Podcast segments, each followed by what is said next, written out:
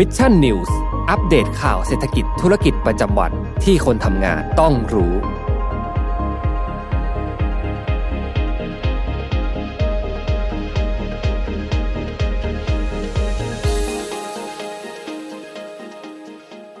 สวัสดีครับยินดีต้อนรับเข้าสู่รายการ Mission News Live นะครับประจำวันพุธที่ 26 มกราคม 2565 นะครับ อยู่กับผมแจ็คทีลาติกเช่นเคยนะครับ6โมงตรงแบบนี้มารับชมรับฟังข่าวสารกันนะครับสำหรับ วันนี้นะฮะสวัสดีทุกท่านกันด้วยนะครับเข้ามาแล้วก็สามารถเข้ามาคอมเมนต์พูดคุยกันได้นะครับ แล้วก็อย่าลืมกดไลค์กดแชร์ เพื่อเป็นกำลังใจให้กับผม สมมูล แล้วก็ทีมงาน Mission to the Moon ทุกๆคนกันด้วยนะครับแหมวันนี้เลทสัก2อสนาทีนะฮะหวังว่าน่าจะมาทันกันอยู่นะครับสวัสดีทุกท่านกันด้วยนะครับ วันพุธแบบนี้ทำอะไรกันอยู่นะครับ ในช่วงนี้แล้วก็เดือนหน้าหลังจุดจีนเนี่ยจะกลับเข้าออฟฟิศกันหรือยังนะฮะช่วงนี้เชื่อว่าหลาย ๆ บริษัทเองน่าจะมีการปรับนโยบายการ work from home กันบ้างแล้วนะฮะ มีนโยบายกันอย่างไรบ้าง บอกให้พวกเรารู้สักนิดหนึ่งนะครับ เพราะว่า Mission to the Moon เนี่ยเข้าออฟฟิศสองสองวันต่อสัปดาห์นะฮะบางท่านเนี่ยเข้าเต็มเลย 5 วันนะครับ ตลอดทั้งสัปดาห์อาจจะมีอะไรที่แตกต่างกันนะครับ ยังไงวันนี้ร่วมคอมเมนต์กันเข้ามาอบอกกล่าวกันสักนิดหนึ่งนะฮะอะเดี๋ยวขึ้น banner ให้เข้ามาร่วมพูดคุยกันนะครับผมอ่านะฮะหลังตุดจีนนะครับ กลับเข้าออฟฟิศกันแล้วหรือยังนะครับอะสักครู่นะ นะครับผมช่วงสิ้นเดือนแบบนี้นะนะครับผมอะวันนี้นะครับสำหรับข่าวที่เราจะมาเล่ามาพูดมาคุยนะครับ กันก็คือเรื่องของเอ่อเฟดนะครับหรือว่าธนาคารกลางสหรัฐนั่นเองนะครับที่ตอนนี้เนี่ยเรียกได้ว่าทุกๆสายตาจับจ้องไปที่ธนาคารกลางสหรัฐกันแบบอย่าง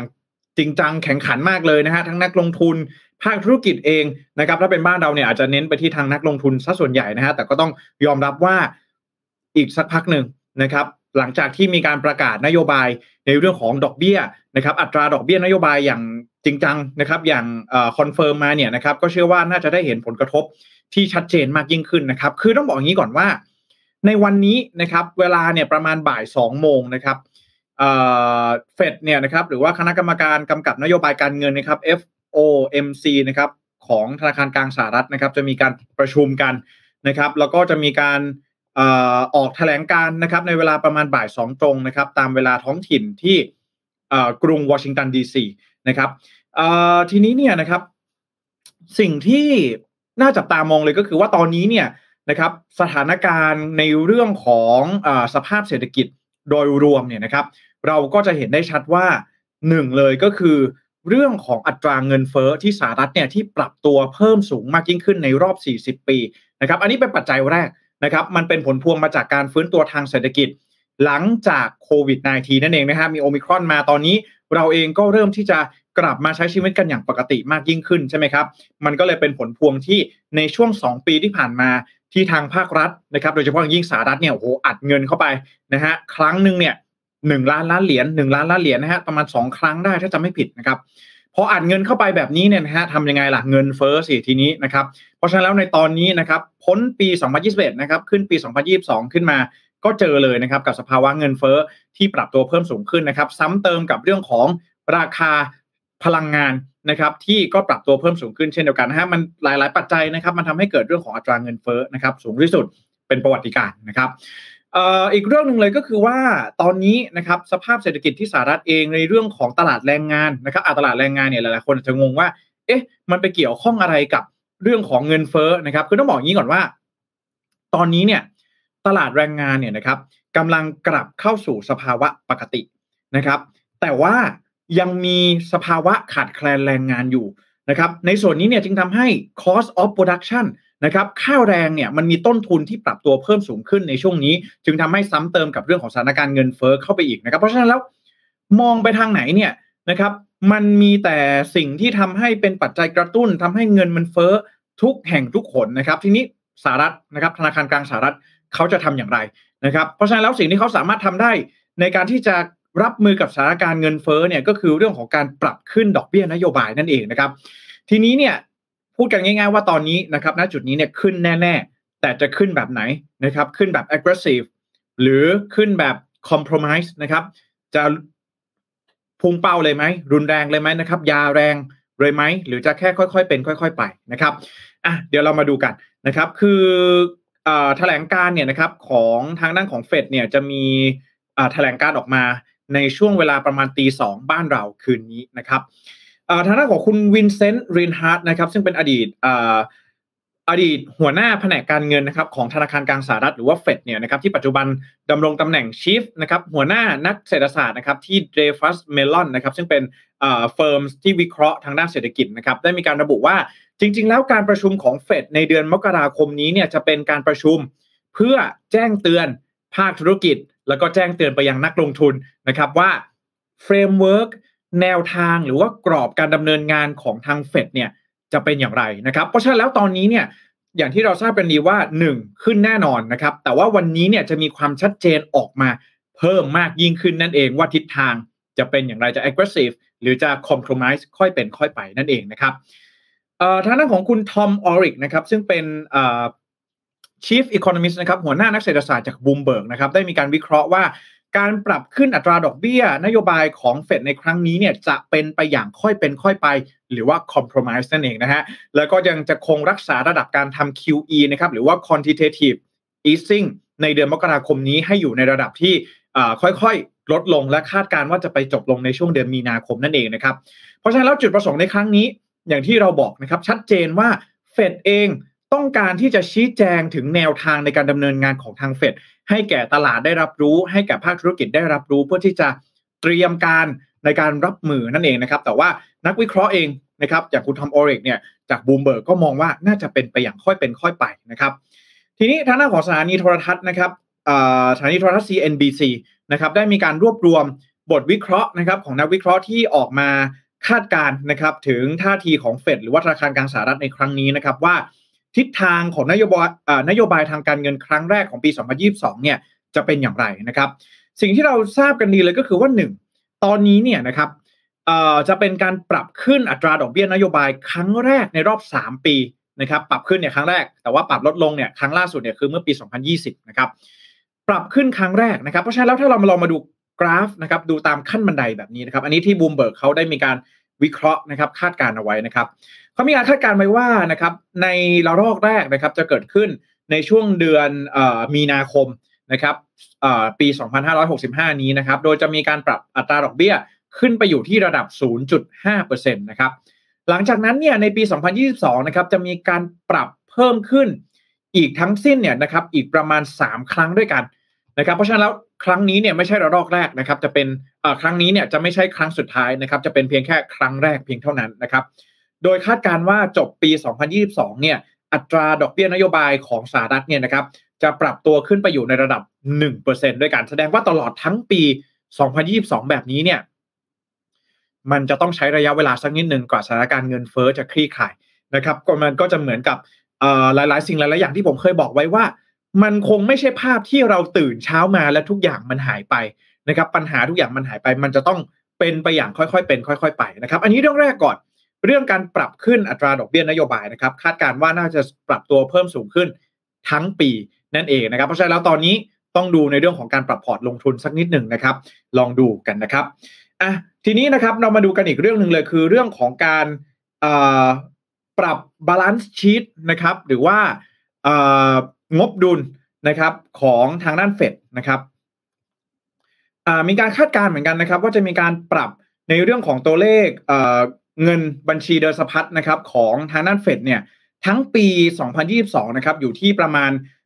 สามแสนแปดหมื่นล้านเหรียญสหรัฐนะครับ แล้วก็จะค่อยๆ ปรับลดลงเนี่ยในกรอบระยะเวลาประมาณ 3 ปีเนี่ยนะครับ ก็จะลดลงไปประมาณ2ล้าน8แสนอ่า2ล้านล้านนะครับ กว่าประมาณ 2 ล้านล้านเหรียญสหรัฐนะครับ ซึ่งนี่เองเนี่ยนะครับจึงทำให้ตลอดระยะเวลาปี 2022 นะครับ 2023 2024 เนี่ย3ปีนี้ เรื่องราวทางการเงินนะฮะดูแล้วน่าจะต้องรับแรงกระแทกนะครับ จากการฟื้นตัวทางเศรษฐกิจจากทางด้านของโควิด -19 กันอีกสักระยะหนึ่งนะครับไปดู CNBC กันบ้างนะครับพี่กระดินเอาไว้นะครับ CNBC นะครับระบุว่าความเห็นของนักวิเคราะห์หลายสำนักเนี่ยไปในทิศทางเดียวกันนะครับ โดยเห็นว่า เฟดนะครับในคืนนี้เนี่ยน่าจะส่งสัญญาณที่ชัดเจนนะครับ ว่าจะปรับขึ้นอัตราดอกเบี้ยนโยบายอย่างเร็วนะครับ ในเดือนมีนาคมนะครับ แล้วก็จะมีการบอกใบ้ถึงการปรับเปลี่ยนนโยบายทางการเงินที่คุมเข้ม แล้วก็รัดกุมมากยิ่งขึ้นนะครับ ส่วนทางด้านการใช้นโยบายผ่อนคลายทางการเงินในช่วงวิกฤตการระบาดช่วงโควิด -19 นั่นเองนะครับ ซึ่งก็จะสวนทางกันนะครับโควิดเนี่ยจะค่อนข้างละหลวมหน่อยนะครับ ต้องการให้เศรษฐกิจมันเติบโตให้ได้มากที่สุด จากการล็อกดาวน์จากการกักตัวต่างๆ นานานะครับ แต่ว่า ในครั้งนี้เนี่ยนะครับก็จะรัดกลุ่มมากยิ่งขึ้นนะครับหลายฝ่ายนะครับมองว่าเฟดเองนะครับน่าจะสกัดกั้นเงินเฟ้ออย่างจริงจังนะครับแล้วก็พร้อมที่จะปรับขึ้นอัตราดอกเบี้ย อย่างเร็วที่สุดเนี่ยในเดือนมีนาคมนะครับ แล้วก็อย่างไรก็ตามเนี่ยนักวิเคราะห์มองว่าเฟดอาจจะไม่ได้แสดงท่าทีที่แข็งกร้าวดุดันนะครับเอ่อ aggressive นะครับเพราะว่าสถานการณ์ตลาดหุ้น มัน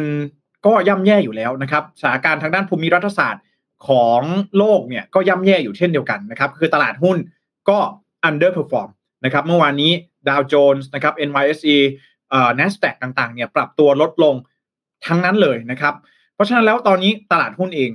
ก็มีความกังวลเรื่องนี้สูงมากนะครับ มีการเทขายทำกำไรไปแล้วนะครับ แล้วก็จะทยอยเทขายกันอย่างต่อเนื่อง จนกว่าเฟดจะจนกว่าจะมีแถลงการจากเฟดออกมาอย่างเป็นทางการนะครับ ขณะที่ สถานการณ์โลกเศรษฐกิจโลกเองก็มีความตึงเครียดนะครับไม่ว่าจะเป็นในเรื่องของยูเครนรัสเซียนะครับ เรื่องของอความขัดแย้งนะครับ บริเวณชายแดนยูเครนรัสเซียเนี่ยก็จะส่งผลต่อความกังวลในเรื่องของการลงทุน แล้วก็เรื่องของพลังงานด้วยเช่นเดียวกันนะครับ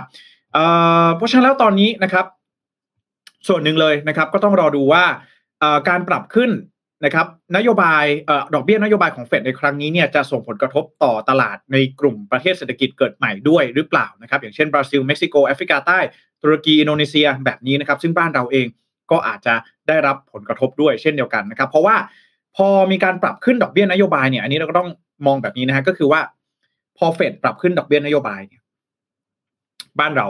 นะครับอาจจะไม่ได้ปรับขึ้นตามนะครับ เพราะฉะนั้นแล้วเม็ดเงินลงทุนจากต่างชาติ ก็อาจจะมีการถอนออกไป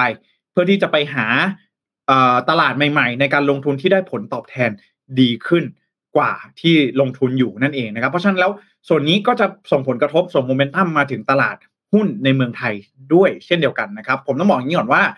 ผลกระทบทั้งหมดนะครับ ผมคงไม่สามารถที่จะบอกได้เป๊ะๆว่ามันจะเกิดอะไรขึ้นนะครับ เพราะฉะนั้นแล้วในตอนนี้เนี่ยอาจจะต้องลองดูสักนิดหนึ่งนะครับในเรื่องของ พอร์ตการลงทุนที่ท่านถืออยู่นะครับ ว่ามันมีความเสี่ยงอะไรที่เกิดขึ้นบ้างนะครับ อย่างแรกลองดูเลยนะครับ ท่านถือกองทุน ถือหุ้นที่มันไปลงทุนในตลาดหุ้นสหรัฐอยู่หรือเปล่านะครับอะอย่างแรกก่อนนะครับ ถ้าถืออยู่นะครับ ก็ต้องรอดูว่า ท่านเองนะครับ จุดประสงค์ของการลงทุนเนี่ยคือเพื่ออะไรนะครับ ถ้าลงทุน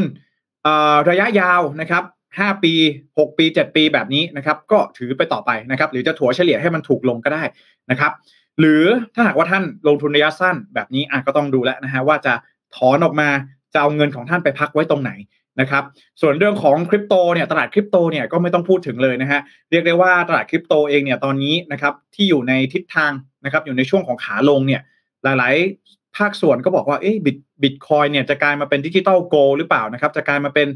ทองคำ แบบใหม่หรือเปล่าที่คนจะมาอ้างอิงราคากันนะครับ แต่ว่าในทิศทางตอนนี้นะครับในเรื่องของการลงทุนเนี่ยก็ต้องบอกว่าอยู่ในช่วงที่มูลค่าเนี่ยอยู่ในช่วงขาลงนะครับเพราะฉะนั้นถ้าหากว่าใครที่จะลงทุนในคริปโตเคอเรนซีต่อไปเนี่ยก็ต้องดูเช่นเดียวกันนะฮะว่าถ้าท่านเชื่อมั่นในเรื่องของคริปโตเคอเรนซีนะฮะจะลงทุนในระยะยาวแบบนี้นะครับหนึ่งปีขึ้นไป 2 ปีขึ้นไป แบบนี้ก็อาจจะถือยาวได้นะครับ เข้าไปซื้อเข้าซื้อในช่วงนี้นะครับ แต่อย่างไรก็ตามเนี่ยนะฮะทั้งหมดทั้งมวลที่ผมจะบอกก็คือว่า ภาพรวมเศรษฐกิจนะครับ หลังจากที่เฟดเองได้มีการชี้แจงนะครับ หรือว่าออกมายืนยันถึงการปรับขึ้นอัตราดอกเบี้ยนโยบายเนี่ย เราจะได้เห็นกันอย่างชัดเจนนะครับ แล้วเราจะต้องมีการเตรียมตัวกันสักนิดหนึ่งนะครับ ในช่วงนี้แบบนี้นะครับผมอะรอประกาศนะฮะตีสองนะครับ ใครจะตื่นขึ้นมาก็ได้แต่ผมคิดว่าไม่ต้องตื่นหรอกเดี๋ยวตอนเช้า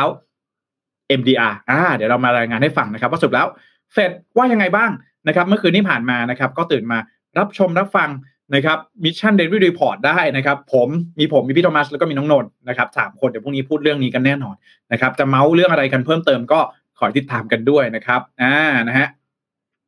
นะคุณนัททิซึมนัทเทียมนะครับ บอกว่าประกาศกี่โมงครับตีสองบ้านเรานะฮะตีสองบ้านเรานะครับน่าจะประกาศเสร็จเนี่ยก็จะมาประมาณตีสามนะฮะถ้าอ่านอยากอ่านบทวิเคราะห์ตีสี่ตีห้าอะไรแบบนี้นะครับ ก็ผมเชื่อว่าตื่นใครตื่นหกโมงเช้าเนี่ยตื่นมาอ่านข่าวได้เลยนะฮะนะครับ ผมอะนะฮะ ก็สวัสดีทุกทุกท่านด้วยนะครับ สวัสดีคุณไพศาลนะครับ สวัสดีคุณนิชานันนะครับ สวัสดีคุณส้ม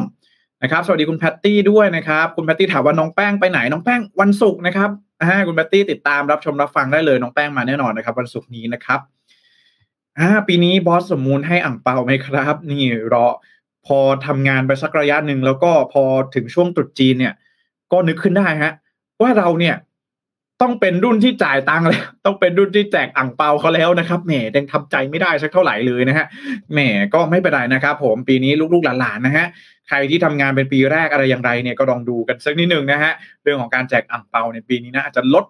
ลงมาสักนิดนึงไหมนะฮะหรือว่าแจกเป็นคริปโตไหมอ่าช่วงนี้ราคากำลังลงนะครับ ผมลองดูนะฮะช่วงเศรษฐกิจแบบนี้นะครับ ผมนะฮะคุณแมตตี้บอกว่าเดี๋ยวบิตคอยน์ร่วงอีกนะครับคุณนพสูนบอกว่าสวัสดีครับคุณแจ็คแก๊งหลังห้องทุกท่านวันนี้ทันดูสดนะครับสวัสดีคุณนพสูนด้วยนะครับ ผมคุณแมตตี้บอกว่าเราไปค้าแรงงานที่อเมริกากันนะครับใจเย็นๆนะครับผมคุณสุภวิทย์นะครับ สวัสดีด้วยนะครับ บอกว่ารอประกาศจากทางเฟดนะครับ ผม คุณรู้สึกบอกว่าบิตคอยน์นะครับแล้วก็คริปโตเคอเรนซีสภาพคล่องมันสูงนะครับเลยราคาเลยผันผวนตามไปด้วยนะครับ gold spot ก็เช่นเดียวกันนะครับ อืมคือตอนนี้เนี่ย ใครจะบอกว่าต้องบอกอย่างนี้ เวลาเรามองบิตคอยคริปโตเนี่ยครับ จริง ๆ แล้วคริปโตเนี่ย ราคามันนิ่ง ราคามันนิ่งอะผมพูดแบบนี้เดี๋ยวจะงงว่าทำไมผมบอกว่าราคามันนิ่งนะครับ จริง ๆ แล้วที่ราคามันไม่นิ่งเนี่ย มันขึ้นอยู่กับว่าเราเอามูลค่าของบิตคอยเนี่ย ไปผูกไว้กับอะไรนะครับ ถ้าเราไปผูกไว้กับ US ดอลลาร์มันราคามันก็จะวิ่งขึ้นลงขึ้นลงตาม US ดอลลาร์เพราะฉะนั้นสิ่งที่ผันผวนเนี่ยไม่ใช่บิตคอยน์ครับ สิ่งที่ผันผวนคือ US dollar นะครับ แล้วพอเราเข้าไปซื้อเนี่ย เราใช้เงินไทย เราก็เอาเงินไทยไปอิงกับ US ดอลลาร์ US ดอลลาร์ก็ผันผวนขึ้นลงขึ้นลง เงินไทยก็เงินบาทไทยก็ขึ้นลงขึ้นลงนะครับ เพราะฉะนั้นแล้วเรื่องของบิตคอยน์เนี่ยมันยังมี หลาย ๆ หลาย ๆ ภาคส่วนเนี่ยเขาก็เชื่อว่ามันจะกลายเป็นทองคำในอนาคตก็คือว่าสุดท้ายแล้ว เดี๋ยวอีกหน่อยนะครับ เงิน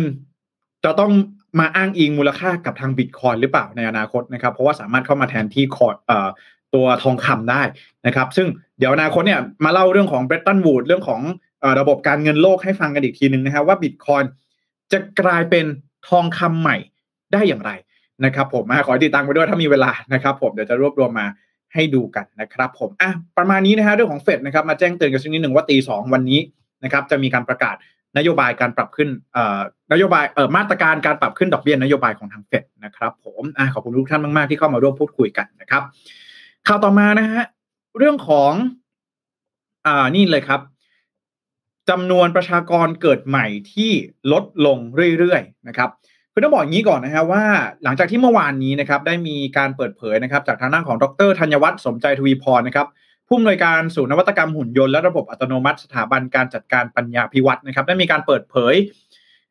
ข้อมูลนะครับผ่าน Facebook ปอธัญวัฒน์นะครับที่แสดงให้เห็นว่าอัตราการเกิดของเด็กเกิดใหม่เนี่ยนะครับมีจำนวนน้อยลงเรื่อยๆนะครับโดยเฉพาะอย่างยิ่งในปี 2021 ที่ผ่านมานะครับบ้านเราประเทศไทยมีเด็กเกิดใหม่ เพียงแค่ห้าแสนคนเท่านั้นนะครับไม่ถึงล้านนะครับ โดยข้อมูลส่วนหนึ่งนะครับดรธัญวัฒน์เนี่ยระบุว่า ดิ่งกว่ามูลค่าเหรียญคริปโตอีกนะครับจำนวนประชากรเกิดใหม่ในประเทศไทยปีนี้นะครับปี 2564 นะครับก็ถือได้ว่าที่ผ่านมาในปีที่แล้วเนี่ยเป็นจุดต่ำสุดนะครับเป็นอัตราการเกิดที่ต่ำที่สุดในประวัติศาสตร์ชาติไทยนะครับตัวเลขนี้น่ากลัวนะครับแล้วก็แนวโน้มกราฟก็คงไม่ดีขึ้นแน่นะครับนอกจากปีที่ผ่านมา อัตราการตายสูงกว่าอัตราการเกิดเป็นครั้งแรกในประวัติศาสตร์ด้วยนะครับ คาดการไม่ถูกเลยว่าจะเกิดอะไรขึ้นในอนาคตนะครับ ทีนี้ผมก็เลยไปทำการสืบเสาะไปหาข้อมูลมาดูว่า เอ้ย ผลกระทบที่จะเกิดขึ้น เวลาจำนวนประชากรเกิดน้อยลงเนี่ย มันจะเกิดอะไรขึ้นนะครับ ทีนี้เดี๋ยวผมจะเล่าให้ฟังแบบนี้นะครับต้องเล่าให้ฟังแบบนี้ก็คือว่านะครับ จากข้อมูลดังกล่าวเนี่ยนะครับ มันได้รับการพูด เปิดถูกพูดคุยกันเป็นอย่างมากนะครับเชื่อว่าหลาย ๆ ท่านเองในที่นี้ก็น่าจะเคยเห็นข้อมูลของทางด้านอาจารย์ธัญวัฒน์เนี่ยผ่านหูผ่านตากันมาบ้างนะครับ ทีนี้เราต้องมาดูเรื่องของทิศทางของโลกกันเลยนะครับ แนวโน้มกันก่อนนะครับ เพราะว่าอันนี้เราไม่ต้องไม่ต้องไม่ต้องพูดกันแล้วนะฮะคือคนเกิดใหม่เด็กเกิดใหม่เด็กคนเสียชีวิตเนี่ยอันนี้เป็นเรื่องปกติตามธรรมชาติอยู่แล้วนะครับ แต่ว่าจำนวนนี่แหละที่ matter นะครับจำนวนที่เป็นสิ่งที่สำคัญที่เราต้องมาดูกันนะครับ ทิศทางของประชากรเกิดใหม่ทั่วโลกเนี่ยนะครับพบว่าตอนนี้อยู่ในช่วงขาลงเช่นเดียวกันนะครับไม่ใช่เพียงแค่ประเทศไทยที่เดียวนะครับ แต่ว่าหลายประเทศก็กำลังประสบพบเจอกับจำนวนประชากรที่เริ่มจะลดลงในช่วงนี้นะครับ ทีนี้เนี่ยนะครับสำนักข่าว BBC ได้มีการรายงานไว้นะครับในปี 2020 นะครับระบุว่าอัตราการเจริญพันธุ์นะครับหรือว่า fertility rate นะครับอัตราการเจริญพันธุ์ของผู้หญิงนะครับหรือว่าอัตรา ค่าเฉลี่ยการมีบุตรของผู้หญิงเนี่ยนะครับทั่วโลกจะลดลงเหลือประมาณ 1.7 คนต่อผู้หญิงหนึ่งท่านนะครับ ต่อสุภาพสตรีหนึ่งท่าน ในปี 2,100 นะครับ นั่นหมายความว่าในปี 2,100 เนี่ยหรืออีกประมาณเอ่อ80 70 80 ปีหลังนับจากนี้เนี่ยนะครับ ผู้หญิงนะครับหนึ่งท่านสุภาพสตรีหนึ่งท่านเนี่ยนะครับจะมีบุตรจะมีลูกเนี่ยนะครับ ประมาณ 1.7 คนโดยเฉลี่ยนะครับ แต่ว่าสิ่งที่ น่ากังวลเลยก็คือว่าอัตรา อัตราที่จะทำให้ประชากรของโลก หรือว่าประชากรมนุษย์ไม่ลดลงเนี่ย จะอยู่ที่ 2.1 คนนะครับพูดง่ายๆว่ามันแนวโน้มเนี่ยมันลดลงเรื่อยๆ จนเหลือ 1.7 นะครับ แต่ว่าตัวเลขที่เราอยากให้มันไม่ไม่ต่ำไปกว่านี้เนี่ยคือ 2.1 นะครับ ก็คือว่าสุภาพสตรีหนึ่งท่านเนี่ยก็จะต้องมีบุตรนะครับ โดยเฉลี่ยประมาณ 2 คนต่อ1ท่านนะครับนี่จึงทำให้นะครับมีการคาดการณ์ว่าประชากรโลกนะครับ ในในปี2064นะครับก็คืออีกประมาณ 40 กว่าปีนับจากนี้เนี่ยจะพุ่งขึ้นสู่จุดสูงสุดนะครับก็คือที่ 9,700 ล้านคนนะครับในปี 2064นะครับขณะที่จะหลังจากนั้นเนี่ยนะครับหลังปี 2064เนี่ยจะปรับตัวลดลงเรื่อยๆ จนเหลือ 8,800 ล้านคนในปี 2001 แล้วก็จะปรับลดลงเรื่อยๆ ถ้าหากว่า fertility rate ไม่ปรับตัวมากขึ้น เกิน 2.1 นะครับ สิ่งนี้นะครับจึงทำให้สิ่งที่เกิดขึ้นเนี่ยนะครับ ก็เลยทำให้เราเนี่ยนะครับได้เห็นเหมือนกันนะครับว่าในปัจจุบันนี้นะครับไม่ใช่แค่เพียงแค่บ้านเราอย่างเดียวนะครับ ทั่วโลกเลยนะครับเนี่ยนะฮะถ้าดูกราฟเนี่ยเราเห็นได้ชัดนะครับว่าประชากรมนุษย์เราปัจจุบันเนี่ยนะครับมีบุตรกันน้อยลงนะครับช้าขึ้นแล้วก็น้อยลงด้วยนะครับ ข้อมูลในปัจจุบันนะครับ พบว่าประเทศที่ได้รับผลกระทบจาก fertility rate ที่ปรับตัวลดลงเนี่ยนะครับ และอาจจะมีจำนวนประชากรปรับตัวลดลงมากถึง 50% 50%นะฮะ ประชากรเนี่ยจะหายไปครึ่งหนึ่งเลยนะครับ ในปี 2,100 นะครับ มีมากถึง 23 ประเทศด้วยกัน ซึ่งหนึ่งใน 23 ประเทศเนี่ย มีประเทศไทยด้วยนะครับ ก็คือไทย สเปน อิตาลี เกาหลีใต้ แล้วก็ญี่ปุ่นนะครับ แล้วก็ยังมีอีกที่เหลืออีกด้วยนะครับ ซึ่งแน่นอนว่าประชากรที่ลดลงมากกว่า 50%เนี่ย มันจะส่งผลกระทบ ต่อเศรษฐกิจของแต่ละประเทศอย่างใหญ่หลวงในอนาคตอันใกล้นี้ด้วยนะครับทราบสาเหตุนะครับว่าทำไมนะครับทำไมจำนวนประชากรที่ลดลงถึงจะส่งผลกระทบต่อระบบเศรษฐกิจนะครับ ผมไปอ่านมาเนี่ยนะครับ ทุกทุกบทความเลยไม่ว่าจะเป็น New York Times นะครับ World Economic Forum นะครับ ทุกทุกบทความเนี่ยจะบอกเหมือนกันหมดเลยว่า เอ้า คนลดลงเนี่ย มันดีต่อสิ่งแวดล้อมไม่ใช่หรอ อ่า ใช่ไหมคนลดลงใช้ทรัพยากรน้อยลง โลกก็อาจจะเออบรรยากาศอาจจะดีขึ้นหรือเปล่า แต่สิ่งที่เกิดขึ้นเลยก็คือว่ามันจะส่งผลกระทบต่อเศรษฐกิจนั่นเองนะครับ เพราะว่าอย่างแรกหนึ่งเลยก็คือ แรงงานในระบบจะค่อยๆหายไปเรื่อยๆนะครับ แล้วงานนะครับงานที่คนเราทำเนี่ยเราอาจจะต้องทำนานขึ้นนะครับ เพราะว่าจะมีประสบปัญหากับการขาดแคลนแรงงานนะครับ ซึ่งการขาดแคลนแรงงานคืออะไรนะครับ การขาดแคลนแรงงานก็คือว่าในที่สุดเนี่ย ต้นทุนการผลิตก็จะปรับตัวเพิ่มสูงมากขึ้น เพราะว่าแรงงานในตลาดเนี่ยมันน้อยลงถูกต้องไหมครับ แรงงานมันน้อยลง เราจะให้คนมาทำงานกับเรา เราก็ต้องจูงใจโดยการเพิ่มค่าแรง เพราะฉะนั้นแล้วต้นทุนการจ้างงานก็จะปรับตัวเพิ่มสูงขึ้นนะครับ พอต้นทุนการจ้างงานปรับตัวเพิ่มสูงขึ้น ก็จะนำพามาซึ่งเรื่องของอะไรฮะ เรื่องของเงินเฟ้อถูกต้องไหมฮะ ของแพงอะไรต่างๆ นานาเหล่านี้แล้วมันแก้ยากถูกต้องไหมมันก็จะเหมือนกับเรื่องของราคาน้ำมันที่พอน้ำมัน มันน้อยลงนะครับสิ่งเดียวที่เราจะต้องรอก็คือรอให้โอเปกเนี่ยผลิตออกมาเพิ่มใช่ไหมฮะแต่ว่าถ้าเป็นคนเนี่ย จะเหมือนกับเนื้อหมูนะครับจำได้ไหมฮะเนื้อหมูผมบอกว่าหกหกเดือนนะครับหกเดือนเพราะว่าอะไรเพราะว่าหมูเนี่ยมันต้องใช้เวลาเลี้ยงหกเดือนถึงจะออกมาขายได้นะครับ คนก็เหมือนกันนะครับ แรงงานที่มันขาดแคลนจากจำนวนประชากรที่มันลดลงเนี่ย มันไม่สามารถแก้ได้ในระยะเวลาอันสั้นนะครับ อย่างน้อยๆเนี่ยใช้เวลาเท่าไหร่ฮะ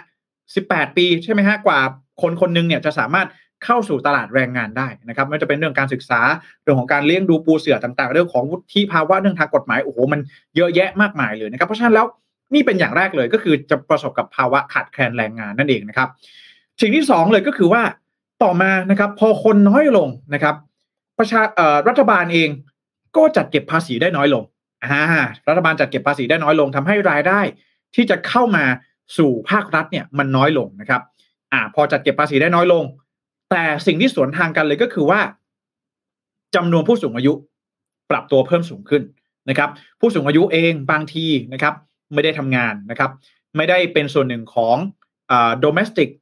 gross domestic production นะครับ หรือว่าไม่ได้เป็นอ่ไม่ได้ contribute นะครับ ไม่ได้เป็นส่วนหนึ่งของผลผลิตมวลรวมของประเทศนะฮะบางท่านเกษียณอยู่บ้านนะครับ สภาพร่างกายต่างๆ ไม่สามารถไม่เอื้ออำนวยที่สามารถทำงานได้ ก็จะต้องมีระบบ welfare นะครับสวัสดิการทางสังคมเนี่ยมาดูแลไม่ว่าจะเป็นเรื่องของการดูแลรักษาพยาบาลนะครับ เบี้ยชราภาพต่างๆ นานาบำเหน็จบำนาญอะไรแบบนี้นะครับ ซึ่งมันก็จะกลับกลายเป็นว่า ในเมื่อรัฐบาลเนี่ยจัดเก็บภาษีได้น้อยลงนะครับ จากประชากรที่ลดลง แต่กลับต้องใช้ภาษีมากขึ้น ในการที่จะต้องคอยดูแลกลุ่มผู้สูงอายุเหล่านี้นะครับ ซึ่ง ต้องบอกว่าตอนนี้เนี่ยผลกระทบทางเศรษฐกิจเนี่ยมันยากมากๆ ที่จะคาดการณ์ว่ามันจะเกิดอะไรขึ้น แต่ว่าสิ่งที่เราเห็นชัดๆเลยเนี่ยก็คือ 2 อย่างก็คือเรื่องของการขาดแคลนแรงงาน แล้วก็เรื่องของการจัดเก็บภาษีนะครับที่จะทำได้ลดลงนั่นเองนะครับ เพราะฉะนั้นแล้วสิ่งสิ่งนี้นะครับจะทำให้มันเป็นเรื่องที่น่ากังวล แล้วก็รัฐบาลในต่างในหลาย ๆประเทศนะครับ รวมถึงประชากรโลกของเราเนี่ยก็จะต้องมีการเร่งออกนโยบายเรื่องนี้ด้วยเช่นเดียวกันว่าจะทำอย่างไร นะครับ ให้มวลมนุษยชาติของเราเนี่ยนะครับ มีบุตรนะครับ มีลูกมากกันยิ่งขึ้นนั่นเองนะครับ ทีนี้เรามาดูกันเรื่องของ factor สักนิดหนึ่งนะครับ ว่าอะไรเกิดเกิดอะไรขึ้นนะครับทำให้มนุษย์ของเราเนี่ยมีลูกน้อยลงนะครับ อย่างแรกเลยก็คือว่าเอ่อ World Economic Forum นะครับ บอกว่าปัจจัยแรกเลยก็คือเรื่องของการขยายตัวของสังคมเมือง หรือว่าความเป็นเมืองหรือสิ่งที่เขาเรียกว่า urbanization นั่นเองนะครับ urbanization เนี่ยทำให้เด็กเกิดใหม่จำนวนมากเนี่ยนะครับหมายถึงค่าใช้จ่ายที่เพิ่มสูงมากขึ้นนะครับ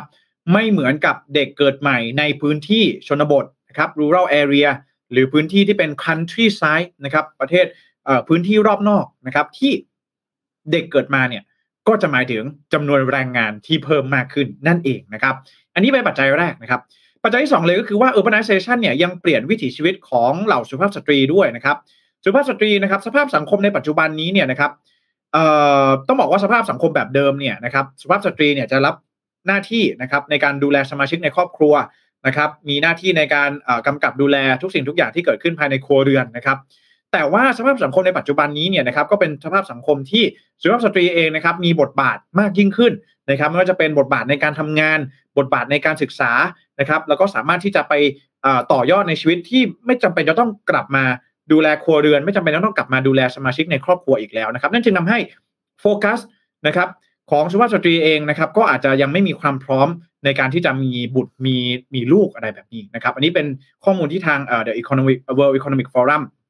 ระบุไว้นะครับ ก็ทำให้สุภาพสตรีเองนะครับ ไม่มีความจำเป็นที่จะต้องมีลูกอีกต่อไป เพราะว่าสามารถที่จะดูแลตนเองได้นะครับ ผม ในส่วนของเอ่อ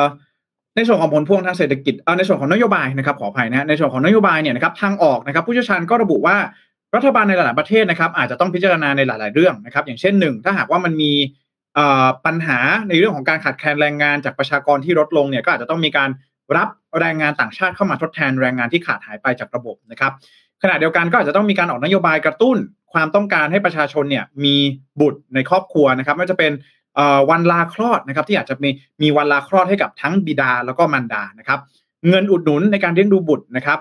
สิทธิทางการเงินสิทธิทางภาษีต่างๆนะครับ บ้านเราก็ถ้าเกิดมีมีลูกนะครับ มีลูกมีหลานก็ลดหย่อนภาษีได้อะไรแบบนี้นะครับ หรือว่าสิทธิพิเศษในการจ้างงานอะไรแบบนี้นะครับ เออ ก็เป็นเรื่องที่รัฐบาลเองก็ต้องหันมาให้ความใส่ใจด้วยเช่นเดียวกันนะฮะแต่ว่าเนี่ยนะฮะอย่างที่คุณนิ้มนะครับกรีนสมายบอกว่าสภาพแวดล้อมในปัจจุบันไม่น่ามีลูกฮะ เออจริง ๆ นะครับ คือบางทีเนี่ยมันไม่ใช่แค่เรื่องของเศรษฐกิจอย่างเดียวนะฮะมันไม่ใช่แค่เรื่องเศรษฐกิจอย่างเดียวบางทีมันเป็นเรื่องของ ทางด้านจิตใจด้วยเนาะเราเนี่ยจะมีบุตรมีหลานนะครับ ออกมาเนี่ย บางทีบางสิ่งบางอย่างที่เรากำลังเกิดขึ้นอยู่ในสังคมเรานะครับ เราก็รู้สึกว่าเราไม่อยากให้บุตรหลานของเราเนี่ยจะต้องมาลำบากยากเย็นอะไรแบบนี้นะฮะอยากเขาเกิดมาทั้งทีก็อยากให้เขาสบายนะครับ อยู่ในสภาพสังคมที่ดีสภาพเศรษฐกิจที่ดีอะไรแบบนี้เนี่ย ในยุคปัจจุบันนี้นะครับไม่ว่าจะเป็นเรื่องของโควิด -19 เรื่องของระบบเศรษฐกิจสภาพสังคมต่างๆ นานาเนี่ยนะครับก็ต้องยอมรับว่า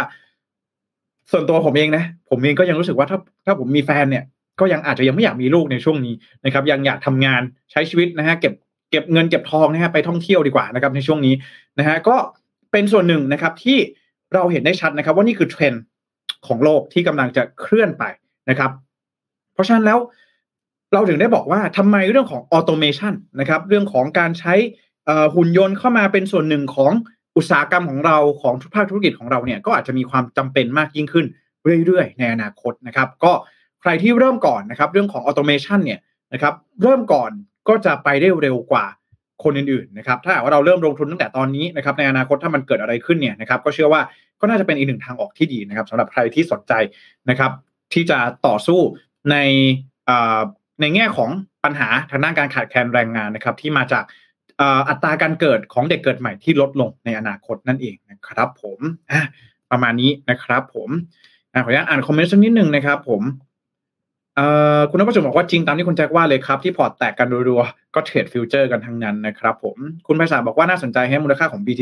BTC คงเดิมนะครับ แต่ผันผวนเพราะว่าค่าเงินนะครับ ผม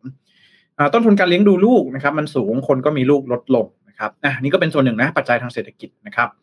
เมื่อวานอ่านเพจอาจารย์ธัญวัฒน์นะครับ ก็คอมเมนต์บันเทิงมากนะครับใช่ฮะคอมเมนต์บันเทิงกันจริง ๆ นะครับอ่านะครับ ก็คุณจรันพรนะครับบอกว่าในแง่ของสิ่งแวดล้อมการที่ประชากรลดลงถือว่าดีนะคะ ยิ่งสภาพแวดล้อมสภาพสังคมสภาพเศรษฐกิจการเมืองแบบนี้ไม่ส่งเสริมให้เราอยากมีลูกเลยนะครับ ชีวิตที่เกิดมาจะต้องลำบากมากขึ้นนะครับคุณภาษาบอกว่าแต่ต่างประเทศแบบสแกนดิเนเวียมีอัตราการเกิดน้อยเหมือนกันไหมครับ แม้คุณภาพชีวิต ดีกว่านะครับเอ่อเหมือนสวีเดนนะครับสวีเดนเนี่ยถ้าผมอ่านไม่ผิดนะจาก BBC เนี่ยแหละนะครับสวีเดนเนี่ยสามารถที่จะกลับมาอยู่ในแดนบวกได้นะครับ ก็คือมากกว่า 2.1 ได้ ในเร็วๆที่ผ่านมาเนี่ยแหละนะฮะจากการที่เขาเองนะครับ ก็พยายามที่จะรณรงค์อย่างหนักนะครับ แล้วก็พยายามที่จะแก้ไขปัญหานี้อย่างจริงจังนะครับ ก็สามารถทำได้นะครับเเดี๋ยวลองดูสักแป๊บหนึ่งนะฮะของสวีเดนหรือเปล่าไม่แน่ใจนะฮะ อะนะฮะก็นั่นแหละครับ คืออันนี้ก็ต้องก็ต้องทำความเข้าใจด้วยว่ามันมีมันมีมันมีเอ่อแง่มุมหลากหลายแง่มุมนะครับ มันไม่ใช่เพียงแค่เรื่องของสภาพเศรษฐกิจอย่างเดียวนะครับ สภาพสังคมด้วยนะครับ วัฒนธรรมต่างๆนะครับเอ่อวัฒนธรรมเนี่ยก็มีส่วนที่ค่อนข้างสูงนะครับ ที่จะทำให้เราเนี่ยตัดสินใจมีลูกหรือไม่มีลูกอะไรแบบนี้นะครับ ก็นี่นะฮะก็ต้องรอดูนะครับว่าอนาคตนะ เออ มันจะ ได้รับการแก้ไขอย่างไรนะครับ ในเรื่องของปัญหาอัตราการเกิดของประชากรที่ต่ำนะครับ ผมอ่านะครับผมอะมาดูข่าวสุดท้ายกันบ้างนะครับ ผมข่าวสุดท้ายเมื่อวานนี้สัญญากันไว้แล้วนะครับ เรื่องของคริปโตนะฮะคริปโตเคอเรนซีใช่ไหมครับ เมื่อเช้านี้อ่านไปแล้วถ้าใครดูรายการ MDR นะครับ ก็หลังจากที่เมื่อวานนี้เนี่ยมีข่าวออกมานะครับ ว่าทางด้านของกระทรวงการคลังนะครับกรต ธนาคารแห่งประเทศไทยนะครับ ได้มีการยกร่างหลักเกณฑ์กำกับสินทรัพย์ดิจิทัลนะครับ มาใช้เป็นสื่อกลางในการชำระสินค้าและก็บริการนะครับ มีมีหลักเกณฑ์ที่มีการร่างขึ้นมาเนี่ยนะครับหกหลักเกณฑ์ด้วยกันนะครับ ในการกำกับสินทรัพย์ดิจิทัลนะครับอ่าไปดูกันว่า 6 หลักเกณฑ์นั้นมีอะไรบ้างนะครับ แต่เอาง่ายๆถ้าเกิดว่าเราสรุปกันแบบง่ายๆ เนี่ยก็นั่นแหละฮะคืออาจจะมีการแบนในเรื่องของการใช้คริปโตหรือเปล่านะครับ ในการที่จะเอามาชำระ ค่าสินค้าแล้วก็บริการในอนาคตนั่นเองนะครับอะไปดูหลักเกณฑ์กันก่อนนะครับ อันนี้เป็นร่างหลักเกณฑ์เฉยๆนะครับ ยังไม่ได้มีผลบังคับใช้นะครับ ในตอนนี้ เดี๋ยวทางด้านของกรตแล้วก็ธนาคารแห่งประเทศไทยเนี่ยจะมีการเปิด hearing นะครับเปิดรับฟังความคิดเห็นเนี่ยในวันที่ 8 กุมภาพันธ์อีกทีหนึ่งนะครับ ก็ต้องรอดูว่าสุดท้ายแล้ว จะมีผลบังคับใช้ทางกฎหมายอะไรอย่างไรบ้างนะครับ แต่ว่ามาดูกันว่าเราตอนนี้ทำอะไรได้บ้างทำอะไรไม่ได้บ้างนะครับหนึ่งเลยนะครับต้องไปดูว่าหนึ่งนะครับทางด้านของ ทางด้านของกรตแล้วก็ธนาคารแห่งประเทศไทยเนี่ยระบุว่าหนึ่งนะครับจะต้องไม่มีการโฆษณาชวนเชื่อเอ่อเชิญชวนนะครับ หรือแสดงตนว่าพร้อมให้บริการแก่ร้านค้า เพื่อให้ร้านค้าเนี่ยรับชำระสินค้าแล้วก็บริการด้วยสินทรัพย์ดิจิทัลได้นะครับ ข้อ2นะครับก็คือไม่จัดทำระบบหรือเครื่องมือที่อำนวยความสะดวกใด ๆ แก่ร้านค้า ในการชำระสินค้าด้วยดิจิทัลแอสเซทหรือว่าสินทรัพย์ดิจิทัลนั่นเองนะครับ สามนะครับไม่ให้บริการเปิดกระเป๋าเงินอิเล็กทรอนิกส์หรือว่า wallet แก่ร้านค้า เพื่อชำระสินค้าหรือบริการด้วย digital asset นะครับในกรณีที่ผู้ซื้อขายนะครับทำการขาย digital asset นะครับเพื่อรับเป็นเงินบาท ผู้ประกอบการต้องโอนเป็นเงินบาทเข้าบัญชีผู้ซื้อขายเท่านั้นนะครับ ข้อ5นะครับไม่ให้บริการที่มีลักษณะในการโอนดิสินทรัพย์ดิจิทัลนะครับจากบัญชีของผู้ซื้อขายไปยังบัญชีของรายอื่น หรือบุคคลอื่นใดเพื่อวัตถุประสงค์ ของการรับชำระสินค้าหรือบริการนะครับ ข้อ5เนี่ยชัดเจนมากนะครับ ข้อ6เนี่ยไม่ดำเนินการในลักษณะอื่นใดนอกเหนือจากข้อ1ถึง5ที่เป็นการสนับสนุนหรือส่งเสริมให้เกิดการนำสินทรัพย์ดิจิทัล มาใช้ในการชำระสินค้าและก็บริการหรือว่าเป็น means of payment นะครับอะทีนี้อันนี้เป็นร่างหลักเกณฑ์ที่ผมอย่างที่ผมได้บอกไปว่ายังไม่ได้มีผลบังคับใช้ทางกฎหมายนะครับ แต่สิ่งที่อยากจะพูดเลยก็คือว่า ในตอนนี้เนี่ยนะครับสิ่งที่ทางด้านของกรตแล้วก็ธนาคารแห่งประเทศไทยออกมาแปะเบรกเนี่ยนะครับ ก็คือเรื่องของการนำเอาไปใช้ชำระ เอาไปเป็น means of payment นะครับ สื่อกลางในการชำระค่าสินค้าแล้วก็บริการนะครับ แต่ถามว่าตอนนี้ที่ท่านถือเหรียญ Binance อยู่ถือเหรียญใน Exchange ต่างๆ ใน b i t ครับใน s i p m e x หรือว่าใน Stang Pro อะไรต่างๆเนี่ยนะครับ อันนั้นเป็นการลงทุนนะครับ ทีนี้เราต้องแยกกัน 2 ส่วนก่อนนะครับ คือการถือ เพื่อใช้งานนะครับกับการถือเพื่อการลงทุน อย่างที่ผมได้บอกไปค่า ถ้าเกิดว่าใครเนี่ยเข้ามานะครับเห็นค่าเงินมันผันผวนมีส่วนต่าง มีกำไรมีขาดทุนเนี่ยแล้วท่านจะมาเทรดอันนี้ทำได้นะครับยังถือครองได้ ไม่ได้ห้ามการถือครองนะครับแต่ว่าสิ่งที่เราเห็นได้ชัดเลยจากข้อหนึ่งถึงข้อสี่เนี่ยจะเห็นได้ชัดว่าร่างหลักเกณฑ์นี้เนี่ยจะมุ่งเน้นไปที่ผู้ประกอบการในภาคธุรกิจสินทรัพย์ดิจิทัลนะครับหนึ่งเลยก็คือปิดประตูในเรื่องของการห้าม ไปเชิญชวน ห้ามโปรโมทห้ามทำแคมเปญต่างๆ เพื่อที่จะเชิญชวนให้ประชาชนเนี่ยมาซื้อสินค้าเป็นคริปโต อันนี้ข้อแรกนะครับ ความหมาย ข้อที่สองคือ ห้ามจัดทำระบบ แล้วก็เครื่องมืออำนวยความสะดวกโครงสร้างพื้นฐานต่างๆนะครับฟ a ซิลิตี้ต่างๆ ที่จะสามารถทำให้ร้านค้าเนี่ยรับชำระสินค้าแล้วก็บริการเป็นคริปโตเคอเรนซีได้นะครับ ข้อ 3 เลยคือห้ามเปิด wallet เลย ห้ามเปิดบัญชีคริปโตให้กับร้านค้าหรือว่า ผู้ที่สนใจทั้งหมดเลยนะครับ ข้อ4ก็คือว่าถ้ามีการแลกเปลี่ยนคริปโตนะครับแลกเปลี่ยนเนี่ยผมต้องการที่จะแลกเป็นเงินบาท คุณก็ต้องให้เงินบาทผมนะครับถ้าไม่ให้เป็นเงินบาทให้เป็นสกุลอื่นมาให้เป็น US ดอลลาร์หรือว่าให้เป็นคริปโตสกุลอื่นมา อันนี้ผิดกฎนะครับ ก็ในเบื้องต้นนี้นะครับเอ่อตอนนี้เนี่ยนะครับถือว่าเป็นมาตรการที่จะเข้ามาควบคุมผู้ประกอบการ 5 ประเภทนะครับ อันนี้ก็ตามอย่างที่ผมได้บอกไปเนาะผู้ประกอบการ 5 ประเภท ในตลาดสินทรัพย์ดิจิทัลนะครับ ซึ่งก็คือ 1 exchange นะครับ Bitkub Zipmex ต่างๆนะครับสองเลยก็คือนายหน้านะครับสินทรัพย์ดิจิทัลนะครับโบรกเกอร์นั่นเองนะครับผู้ค้าสินทรัพย์ดิจิทัลนะครับ digital asset dealerนะครับที่ไม่ใช่ Exchange นะครับถ้าผมจะไปซื้อขายกับพวกคุณเนี่ยผมก็เป็น dealer นะครับที่ปรึกษานะครับ advisory service นะครับแล้วก็ผู้จัดการเงินทุนสินทรัพย์ดิจิทัลนะครับหรือว่า digital asset fund manager นะครับอันนี้เป็นผู้ประกอบการ 5 ประเภทที่ร่างหลักเกณฑ์นี้เนี่ยนะครับที่ทาง ก.ล.ต.แล้วก็ธนาคารแห่งประเทศไทยเนี่ยออกมาเพื่อที่จะมายับยั้งนะครับ ป้องกันในเรื่องของการนำเอาสินทรัพย์ดิจิทัลเนี่ยมาใช้สำหรับการชำระสินค้าแล้วก็บริการนะครับอะอันนี้เห็นได้ชัดนะครับ ต้องบอกก่อนว่าตอนนี้เนี่ยนะครับกรณีนี้นะครับผู้ประกอบการนะครับจะต้องปฏิบัติตามหลักเกณฑ์ของกรตนะครับ ภายใน 15 วันทันทีหลังจากที่มีการประกาศหลังจากที่ประกาศมีผลบังคับใช้นะครับ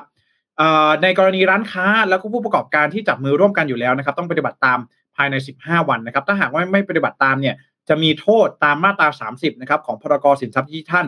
ที่มีการระบุการลงโทษมาตรา 67 นะครับ ว่าหากไม่ปฏิบัติตามเนี่ยจะถูกโทษระวางนะครับ ปรับวันละ 10,000 บาทนะครับ จนกว่าจะดำเนินการแก้ไข และจะโดนค่าปรับอีก 3 0 0 0 0 0บาทด้วยกันนะครับ ซึ่งนี่เองเนี่ยก็จะทำให้เราเห็นได้ชัดนะครับว่าออตอนนี้นะครับ การเติบโตทางภาคสินทรัพย์ดิจิทัลเนี่ยก็อาจจะมุ่งเน้นไปที่เรื่องของการลงทุนมากกว่าหรือเปล่าอ่านะฮะเรื่องของการลงทุนนะครับทางด้านของกรตเองก็ได้มีการออกมากำชับในเรื่องของกฎข้อบังคับข้อนี้นะครับอย่างไรก็ตามนะครับ เรื่องของการถือครองเพื่อการลงทุนนะครับ investment token หรือว่า cryptocurrency ใน exchange ต่างๆเนี่ยอันนี้ถือครองได้นะครับ ครอบครองได้ไม่ผิดกฎหมายนะครับ ผม ก็ทางด้านของคุณสิริธิดานะครับพนมวันนะครับ ก็ ได้มีการออกมาพูดถึงด้วยนะครับว่าเอ่อจะมีการพิจารณาในเรื่องของการใช้ stable coin ในการรับชำระสินค้าแล้วก็บริการนะครับ ส่วน cryptocurrency ที่ไม่ใช่ stable coin เนี่ย อาจจะยังธนาคารกลางเองก็อาจจะยังไม่ค่อยชอบสักเท่าไหร่นะครับผมอะก็เข้าใจได้นะครับหนึ่งเลยอย่างที่พี่ปิ๊กได้บอกไปเมื่อเช้านี้เนาะก็คือเรื่องของการปกป้องผลประโยชน์ของแต่ละท่านนะฮะสมมติว่าท่านเนี่ยซื้อขายของนะฮะซื้อซื้อขายอะไรเนื้อหมูแล้วกันนะครับ สมมติซื้อขายเนื้อหมูเนี่ย วันนี้ท่านขายได้หนึ่งร้อยบาทนะครับ วันต่อมาคริปโตละมูลค่าผันผวนมากปรับตัวลดลง ท่านเองก็กำไรหายไป ต้นทุนก็หายไป เช่นเดียวกันนะครับ เพราะฉะนั้นแล้วเอ่อมันมีความเสี่ยงนะครับ ที่ท่านจะต้องรับให้ได้ด้วยนะครับเวลาที่ท่านรับชำระสินค้าแล้วก็บริการเป็นคริปโตเคอเรนซีนะครับเพราะฉะนั้นแล้วในเบื้องต้นเนี่ยถามว่ารัฐบาลสนับสนุนไหมรัฐบาลก็เห็นได้ชัดนะฮะว่าทางภาครัฐเอง ก็ไม่ค่อยสนับสนุน นะครับผมเชื่อว่ามันมีความเสี่ยงนะครับก็ถ้าหากว่าใครลองดูในช่วงนี้นะครับใครที่จะขยับขยายเข้ามาลงทุนในตลาดสินทรัพย์ดิจิทัลเนี่ยก็ต้องรอดูกันสักนิดหนึ่งนะครับว่าท่านเองนะครับจะขยับไปในทิศทางใดได้บ้างนะครับ ก็เชื่อว่าทางภาครัฐไทยเองก็อยากจะสนับสนุนให้พวกเราเนี่ยใช้ไปในทิศทางของการลงทุนมากกว่านะครับมันจะเป็น investment token นะครับหรือว่าอะไรต่างๆนานาที่เกี่ยวข้องกับสินทรัพย์ดิจิทัลเนี่ยนะครับก็เชื่อว่าภาครัฐเองก็พร้อมที่จะสนับสนุนนะครับ แต่ว่าล่าสุด นะครับ ตอนนี้ต้องรอดูเรื่องของ hearing อีกทีหนึ่งนะครับว่า hearing รับฟังความคิดเห็นแล้วนะครับ8กุมภาพันธ์นะครับ สุดท้ายแล้ว จะมีออกมาจะมีผลออกมาเป็นอย่างไรได้บ้างนะครับ ก็ขอติดตามกันด้วยวันนี้ ตามสัญญานะครับ เอามาอธิบายให้ฟังว่าจะเกิดอะไรขึ้นบ้างในอนาคตนะครับ ตอนนี้ต้องเป็นร่างเอ่อเป็นร่างหลักเกณฑ์อยู่นะครับ ก็รอดูว่าสุดท้ายแล้วนะครับ จะมีผลบังคับใช้อะไรอย่างไรได้บ้างนะครับ ผมอะประมาณนี้นะฮะขออนุญาตอ่านคอมเมนต์สักนิดหนึ่งนะฮะอยู่ดี น้ำมูกมาเฉยเลยนะครับ ขออภัยด้วยนะฮะจะตามจะตามหลายรอบแล้วนะฮะต้องขออภัยกันด้วยนะครับ อ่า คุณธนสินนะครับ บอกว่าสวัสดีครับ ติดตามฟังทุกวันครับนำเสนอข่าวและวิเคราะห์ได้เข้าใจดีมากครับขอบคุณคุณธนสินมากมากเลยนะครับ ผมคุณพัชยาพันธ์นะครับ บอกว่าเฟดประกาศประมาณตีสองเป็นต้นไปครับอ่าก็นั่นแหละฮะน่าจะเสร็จก็ประมาณตีสามตีสี่นะครับ ประมาณนี้นะครับ ผม คุณเมษาบอกว่า Mission To The Moon นะครับมีโครงการทำคอนเทนต์เกี่ยวกับ แนะนำการลงทุนในตลาดหลักทรัพย์หรือคริปโตไหมครับอ่ารอดูเลยครับ ตอนนี้มีหนึ่งโปรเจกต์ที่กำลังพัฒนากันอยู่นะครับรอดูสักนิดหนึ่งคอนเทนต์เกี่ยวข้องกับการลงทุนนะฮะเชื่อว่าแฟนๆ Mission To The Moon หลายๆท่านนะครับถ้าหากสนใจข้อมูลคอนเทนต์เกี่ยวกับการลงทุนนะครับ ข้อเสนอแนะต่างๆเนี่ยเชื่อว่าเดี๋ยวมีมาให้ติดตามกันเร็วๆนี้นะครับ ผมสวัสดีคุณสันเพชรด้วยนะครับ บอกว่า อย่างนี้ที่เขาชอบเอาคริปโตไปซื้อซุปเปอร์คาร์แล้วก็ไม่ได้แล้วสิครับอันนี้นั่นนะสิฮะอันนี้ก็ต้องอดแล้วนะครับนะฮะก็ต้องรอดูอาจจะเป็นผมว่าอาจจะเป็นการแลกเปลี่ยนกันแบบ C to C อะเออ แบบว่า customer to customer อย่างนี้น่าจะทำได้นะ เหมือนผมเอาตังค์ไปให้ใครสักคนหนึ่งอะไรแบบนี้น่าทำได้นะแต่ว่าเออเนี่ยตอนนี้ซุปเปอร์คาร์ต่างๆที่ซื้อเป็นคริปโตก็คงไม่ได้แล้วนะครับผม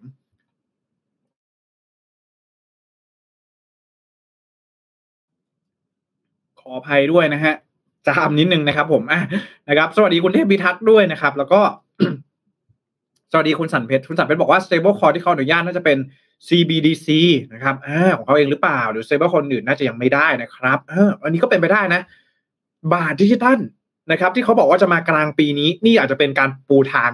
สู่บาทดิจิตัลหรือเปล่า อ่านะครับ ผมก็ขอบคุณคุณสันเพชรมากๆนะครับเดี๋ยวถ้าใกล้ๆนะครับ มีอะไรมาอัปเดตกันเดี๋ยวจะมาอัปเดตให้ฟังกันอีกทีหนึ่งนะครับอะ นี่ก็คือทั้งหมดนะครับของการรายงานข่าว Mission News Live ในวันนี้นะฮะเดี๋ยวขอลาไปก่อนนะพอดีอยู่ดีเหมือนเหมือนจะเป็นน้ำมูกอะไรไม่รู้นะฮะขอไปด้วยนะครับผมอะก็ขอบคุณทุกท่านมากๆนะครับที่เข้ามาติดตามรับชมก็รับฟังนะครับยังไงช่วงนี้ รักษาสุขภาพกันด้วยนะฮะเดี๋ยววันนี้อาจจะซ้ำเอทีเคสักทีหนึ่งนะครับผมเพราะว่าพรุ่งนี้ผมอาจจะต้องเดินทางเข้าออฟฟิศนะครับยังไงก็รักษาสุขภาพกันด้วยนะครับแล้วก็เศรษฐกิจแบบนี้นะครับจะลงทุนจะขยับขยายอะไรก็ขอให้ศึกษาข้อมูลให้รอบด้านนะครับ แล้วก็ ดูในเรื่องของความเสี่ยงกันด้วยนะครับยังไงขอบคุณทุกท่านมากๆที่มาอยู่ด้วยกันในวันนี้นะครับ เดี๋ยววันพรุ่งนี้ผมจะมีข่าวสารอะไรมาฝากกันขอติดตามกันด้วยนะครับสำหรับวันนี้ สวัสดีครับ Mission News อัปเดตข่าวเศรษฐกิจธุรกิจประจำวันที่คนทำงานต้องรู้